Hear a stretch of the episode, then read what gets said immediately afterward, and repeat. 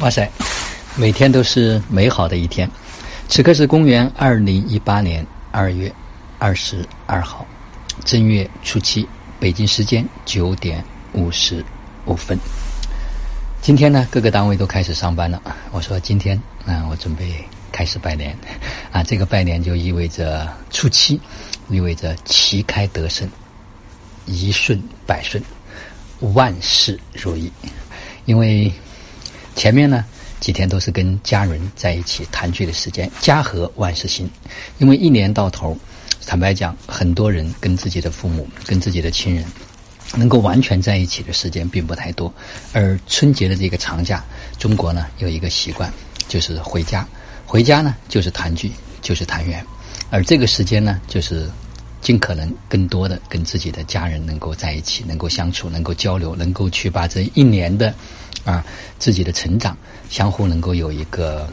汇报，有一个交流，然后对新的一年呢，又可以有一个展望。而今天开始，我们将会往外走，将会回到自己各自的事业中间、工作中间，所以旗开得胜。啊，昨天又去看了一场电影《奇迹男孩》，啊，因为这部电影呢，马上呢就下市了，在宁波呢只有一家影院在放。后来找了一下，嗯，不知道心里面为什么会惦念这部电影，嗯，就觉得应该去看一下。嗯，实际上我看电影完全是凭直觉，基本上不太怎么去看它的简介和介绍，大概就看看大家打的分数，啊，有时候会简单的扫描一下，但就有一个链接，结果去看完之后发现真的非常棒，啊，因为人和人之间，啊，真的每一个人他都是独一无二的。啊，这一点呢，在这个电影中间也呈现的呃非常明显，包括他的姐姐每一次跟那个小男孩说的那句话。那么昨天电影中间有一句台词，我印象特别的深刻，就是说，如果你想真正的了解他人，只需只需用心去看。嗯，这个电影中间的每一个角色，无论是这个小男孩，还是他的姐姐，还是他的父母。啊，还是他的就是这些同学啊，还是他姐姐的那个同学啊，这几个人的心理的活动啊，描写的或者是表现的非常的充分啊，你会发现人和人之间有时候非常细微的一点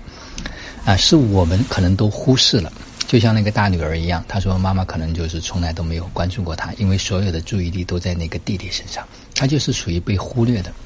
而她姐姐的那个同学啊。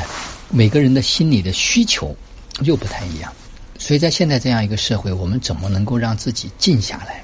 用心的去感受、感知自己，然后再去感知对方？嗯，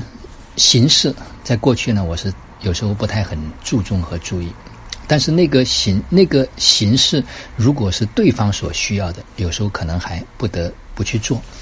啊，慢慢的开始让自己，就是说，更多的能够跟周围去有更多的这一份链接，啊，非常的重要。呃，因为人和人之间非常细微、非常细小的，可能一个动作，啊，不经意之间，就可能会让彼此的感情更加的深，或者走得更近，也有可能会走得更远。所以有时候我们跟对方突然之间发生的变化。我们都不知道是为了什么，但是呢，在四次元里面，我个人有一个非常最近有一个非常强烈的感受，就是无论周围发生什么，只要我们能回到自己的中心，回到自己的感受，就像前两天我讲的，照顾好是自己，就照顾好了全世界。是因为当我们开始去让自己锚定在一个爱、喜悦、自由的这个震荡频率里面。周围的这些东西呢，它就会发生变化。虽然也需要啊，我们去关注和关照，